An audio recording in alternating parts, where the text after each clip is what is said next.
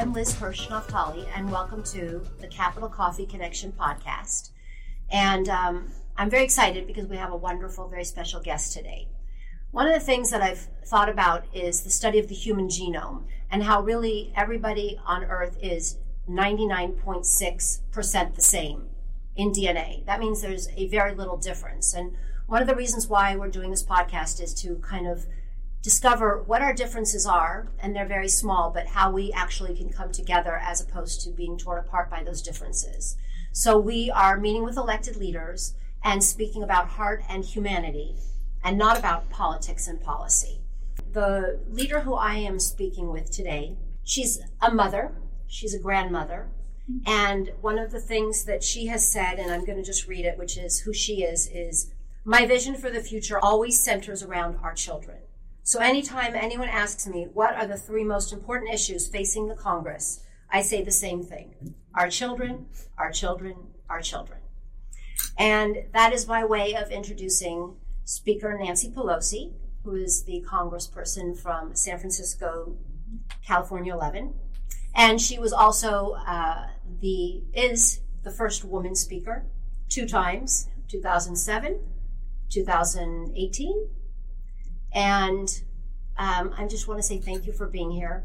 And really thank you, because while we're not talking about politics and policy, the work that you've done is really about our children and our future. Well, I appreciate your saying that, and it's lovely to be with you because of our shared values about family. You have a lovely large family as well, and I have 5 children, 9 grandchildren, and it always bothered me that 1 in 5 children in America lived in poverty, went to sleep hungry at night. And that's how I got from having my own 5 children, my husband and I, from kitchen to Congress, from housewife to House Speaker, for the children. Yeah.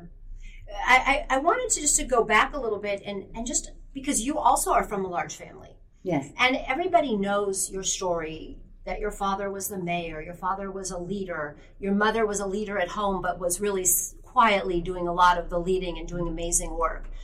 I was wondering if you could talk, and you were the youngest and the only girl. Right. And I just wonder if you could share 1 or 2 stories, things that you, when you think back, that were just special about your family and your family together.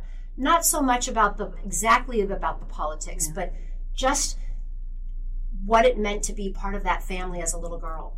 Well, it's interesting because my father was, when I was born, he was in Congress for a long time. Then he was mayor my whole life, from first grade to when I was in college. He was still mayor of Baltimore. My brother was mayor. But in terms of my parents, when we walked into our home, it was mom and dad. It wasn't about politics or anything else. And so we were a big Italian Catholic family. I always say I was born into a family that was devoutly Catholic, proudly Italian-American, right, fiercely patriotic, loving America, and, in our case, staunchly Democratic. Okay, did you have good pasta? Oh, yeah. Well, it's a funny thing because my grandchildren had come home to me and said, we're doing a family tree at school, and they want to know what your favorite recipe was as our grandmother. I said, well, you know what? You could tell them chocolate souffle or chocolate mousse. What about grandma's? That's what grandma didn't cook, and her mother didn't cook. Right. They were busy changing the world and raising children. My grandmother, her husband was a chef, so he always cooked for her. My mother had a cook, and we lived in an Italian-American neighborhood, so we had food surrounding us. Right. So I said, if you want my recipe, that's one thing, but for as far as grandmom and great-grandmom, that's not what was going on. That's a great story. That's a great story. But did you, and being the youngest of 7 children? Yeah, 6 boys and 1 girl. Mm-hmm. Yeah, and being the youngest, obviously they protected you, but did they rough you up a little so you could be tough in life? Because I know that, no. They were just overly protected, more than I wanted them to be. Yeah. Did they have any cute friends they brought over, at least? It wasn't about that, no. No. It wasn't about that. I had my own friends. Yeah. And Did, when you were growing up and in high school, did you have a teacher or somebody that influenced you that you think back to that was really special in terms of supporting you as a person? My favorite teacher in high school, sister, was a nun in Catholic school, and she was my Latin teacher, and I was what she called a classicist.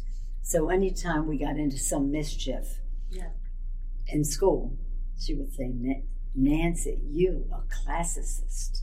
Classicist. But Sister Leonore, her name was, and she was lovely, you know. I can't imagine you getting into trouble. Well, we did. Yeah, a little bit here and there. I don't say it would be trouble. It would be more like mischief. Like one day we had the anniversary of the birth of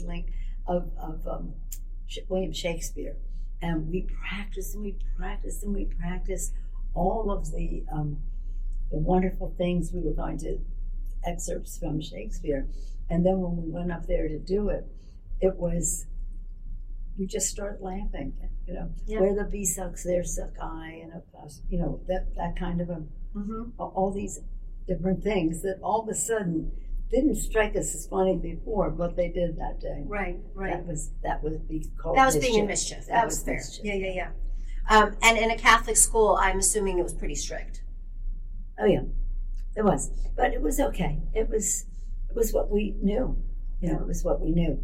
Now, I was in Catholic school for everything, including college, and we were all about values. Yeah, and it was about we believed that every person had a spark of divinity in them, a spark of divinity, and that they should be treated with respect for that reason. And when I started serving with John Lewis, whom I served with for over 30 years in the Congress, he would always talk about the spark of divinity. It was bonding for us, that you had to treat people with respect, no matter how down and out they might be or something. You had to find a place to respect. Yeah, and also how different they might be and yet not be that different in the end. Well, that's right, as you said in your opening. And that's what's so sad about what's happening in war and troubles that we have, is that we have to respect everyone, but we also have to strive for peace and do so in a way that, like I tell the story about Israel, and I was just telling somebody this story this morning. I went to Israel. When I was speaker, I went before I was speaker, but when I went as speaker, I went and visited the Hadassah hospital there. And they told me that the day before or whatever, there had been some violence between Israeli and Palestinian people. And the people from Hadassah treated them both the same. Absolutely. With respect. And they said, oh, of course, we treated them with respect. Not that we were also Palestinian. We treated the Palestinian with respect because we were Jewish. And that beautiful thing. We don't treat them just because they're the same as we are. We treat them because of who we are. And I love that. I always love that story. And right now it holds a lot of value throughout our world and in certain locations very strongly. Yeah. I also believe like that faith, while you are in the elected world and you're a political person, I actually do believe that faith is so important in terms of how you look at the work you do and how you treat people.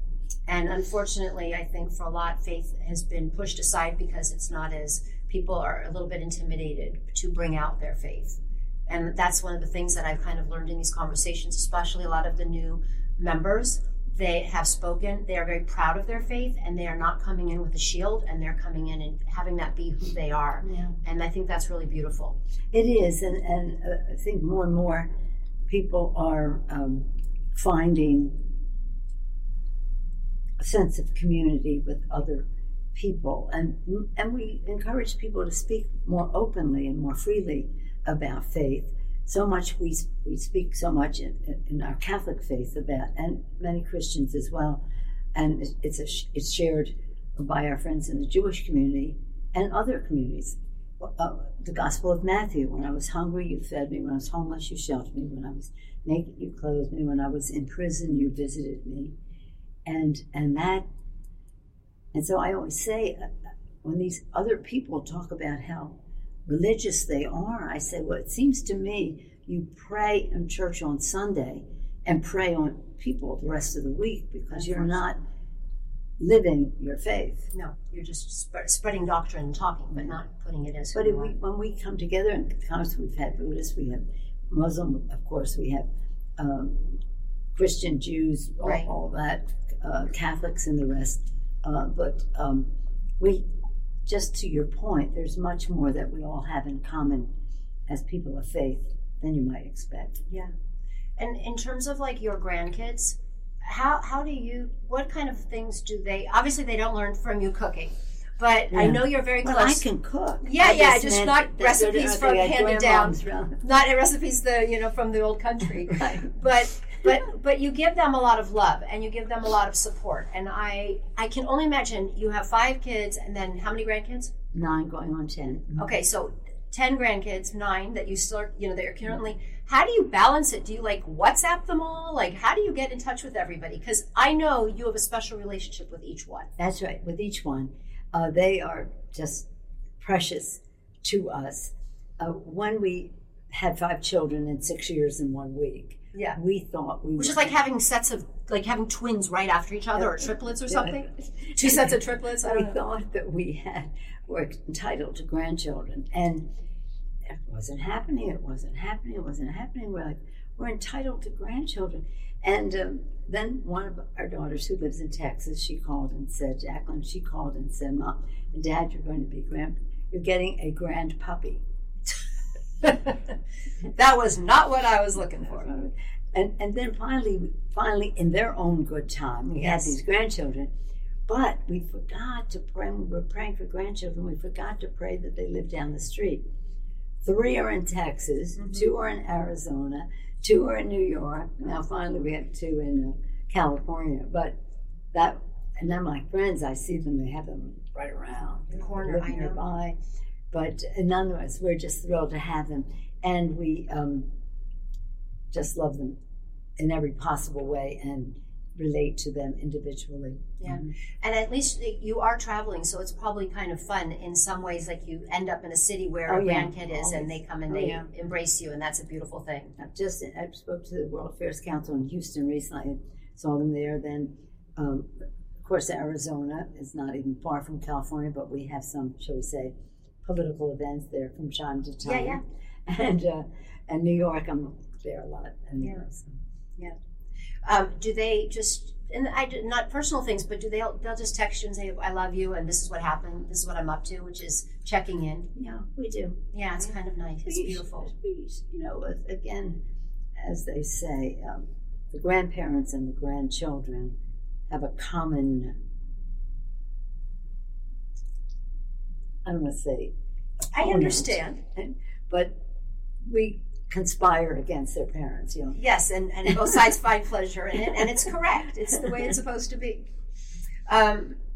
So I wanted to just ask a little bit, when you were raising these 5 children that were born in, without a break. 4 in New York, and then 1 in California. How did you juggle it?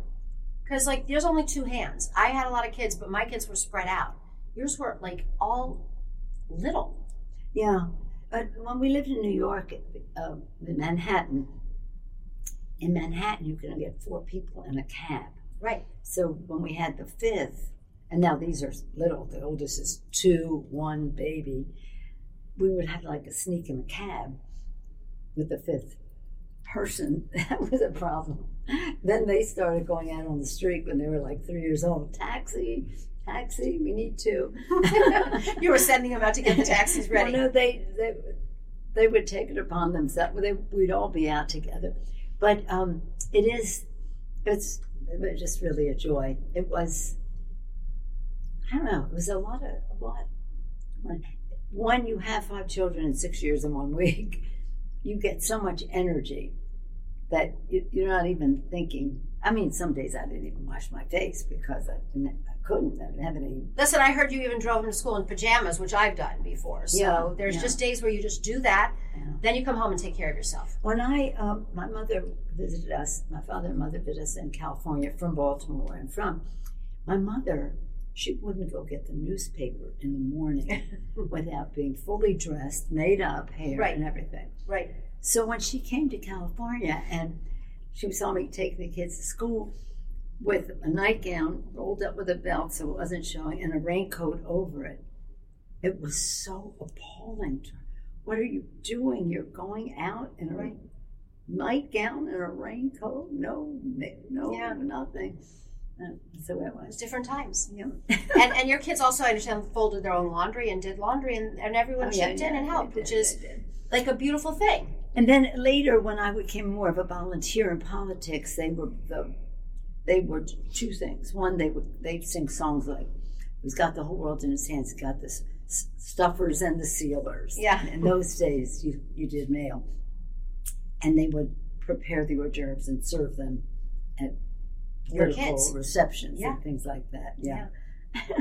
Listen, I think that those are the times when they didn't have a phone, they weren't focused on that, and they were very present in our lives. And I saw the generation of getting a phone to not getting a phone in my own kids, and it, you know. Well, I see it in my grandkids now, the phone thing. Yeah. Phone thing. So, but anyway. Yeah, it's all interesting. And right now I just have a few of these like rapid questions, which are kind of a nice way to get to know a few things about you, and you can answer with one word or explain it, but they're just common questions that I've asked different elected leaders. And the first one is, what is your favorite sound? Sound. Well, I was thinking today that the voice of my grandchildren, like if I wanted to remember something, a poem or a phone number, I would just have my grandchild tell me, and anything I heard in their voice, his or her voice, I would remember. That's beautiful. The voice of my grandchildren. Yeah, it's peaceful. It feels good. Favorite color? Oh, it depends. Depends on the sports season. Red for the 49ers, orange for the Giants, yellow for the Warriors. It has everything to do with sports. Okay. I won't ask then what's your favorite sports team, because then there's got to be a bunch. Depends on the season. I understand. What is your favorite smell or scent? Well, my favorite food, smell, taste, vision is dark chocolate. Dark chocolate. And you eat it every day? Almost every day. Could go for some right now. We have some in the other room before you go. We've got it. And I got only the dark chocolate. Dark. So that's the dark, is it? Yeah. Okay. So I'm not going to ask you your favorite food, because now we know it. It's chocolate. And you'll eat chocolate in the morning, lunch, dinner. It doesn't really matter when you need it. I love it in the morning, because the thing about dark chocolate ice cream is you don't have to cook it. You don't have to. You just, it's right there in the freezer. You're ready to go. Yeah. What is your favorite music? Because I know that you you're all over the place. You're even a Deadhead. Deadhead, but also Bono and U2. That's the only, really, that's our three generations.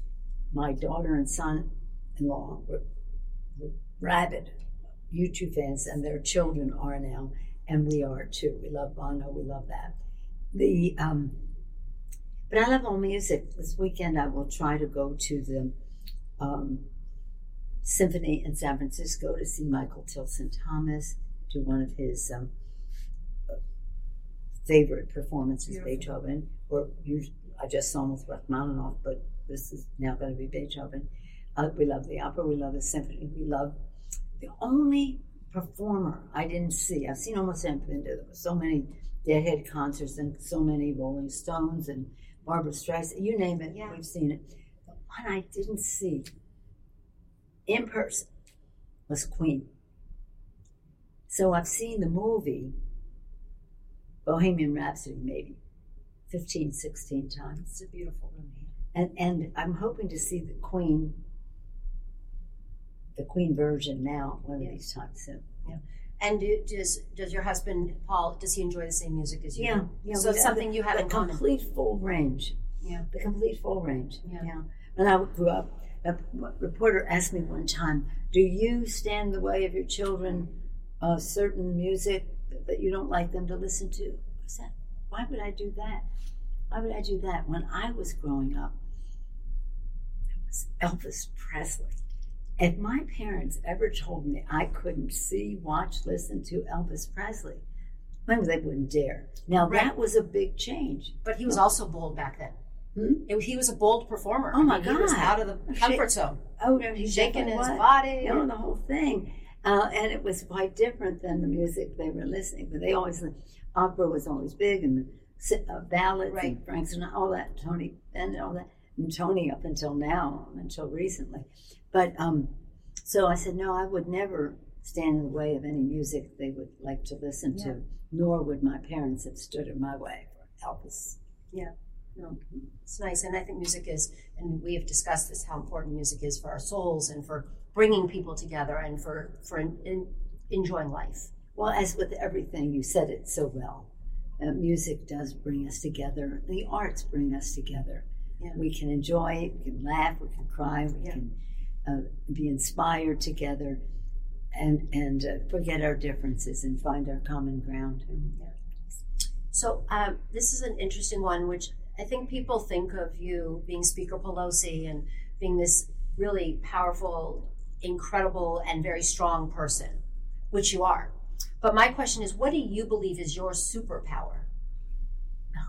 Well, now, we already talked about it. That would be family, love of family, strength from family I grew up in. Yes, family I have, and now to see my own children be wonderful parents, that's a beautiful thing. Now, that's it. That's everything. One time, when I was a new member of Congress, some young women came up to me and they said, "We want to be like you." And I said, "What, a mom?" And they said, "No, a member of Congress." I said, "Well, that's interesting." But there's nothing like having a baby. Yeah, no, I agree. I always find it interesting when people say, "Oh, I'm never going to have another baby again," and then right after they've had a child, but like they're pregnant pretty quickly afterwards, because it's really the most blessed thing. It's the most glorious thing. Yeah. It really is. Yeah. It is. So family, I would say, is my inspiration, my strength, my joy. Yeah. And I also wonder if there is something like advice that you give to young people, because yes, being a mom, but advice just about life, because as we get older, and I find myself now in a place where people come to me for advice, but what is the advice you give to people, just in general? Well, I would like to hear the advice you give to people, because you're in a whole generation from me down, giving advice. So I watch you, I learn from you. What I do is I actually, especially with women and young women, is to be yourself early on and not let people beat you up or let you not be yourself. Because my generation of women, which is, I think, grew up trying to just fit in, trying to make it all work. And then we kind of forgot to be ourselves. And I think this next generation is much better. Yeah. But that is something that if I could look back, I want my kids, and we talk about our kids being better, and I want my daughters and my sons to be in their 20s and 30s and figuring things out that took me maybe, till my 40s or 50s. Yeah, but your advice is the best. The best advice I ever received from anyone is what you just said from others years ago. Be yourself. Yeah. Those two words are key to everything. You are the only person who ever existed in the history of the world like you, and be true to that. Know your power of you, your individuality and your authenticity. And I always say to young women, know why you might want to be involved in whatever it is, the private sector, the public. Why? Know your why, know what you care about in terms of your subject matter, and know how to get some things done, and you'll attract people to you, and it's a glorious thing, and nothing is more wholesome for the political process and governmental process and other things, military, business, whatever, than the fuller participation of women in the political and governmental process and in everything. And that's why we always say, when women succeed, America succeeds. Exactly, exactly. So we're sort of now at the end, and what I wanted to, and we've talked about it, but just sort of to hone in, because this is the last question I've been asking electeds, and these electeds are different ages, they come from different backgrounds, and that's also one of the things that I'm hoping to do is to show people the diversity of our leaders. Because so many times people go, oh, she's just a politician, or she's just a cutout, but really there's so many beautiful people, and they come from all different places, and bring in their different perspectives, and immigrants from all over the world, and different generations, but the one question, and everybody's had just different answers, but they're glorious, which is, what is your definition of joy, and how do you, what gives you joy? And I know your kids and your family, yes. But then how does one have joy and then they share it and it actually makes other people feel good? Well, that's quite a question. Yeah. First, I don't want to leave this podcast without saying I'm so happy that Joe Biden is president of the United States. That brings me joy. Yes. Civically, officially, politically, personally, in every way. I think he's doing a magnificent job. And so it is a joy to behold. And that is something to see someone live up to the needs of the American people. From my own standpoint, it comes right back to family again, to them, the joy to see them be happy, but also to meet challenges and do what they need to do. But I think that we should all, again, we love our families, and our friendships are very important as well. And to just value friends, it's such a wonderful thing if they value you too, you as well. And I have many friends in the Congress of the United States representing the beautiful diversity of America. I'm so proud that we have 70% women, people of color, and LGBTQ, and generationally different, geographically, gender-wise, gender identification, ethnically, in every way, and the blessings that God has given us in that beautiful diversity is, for me, a joy to behold. Well, I'm going to end by just saying it is.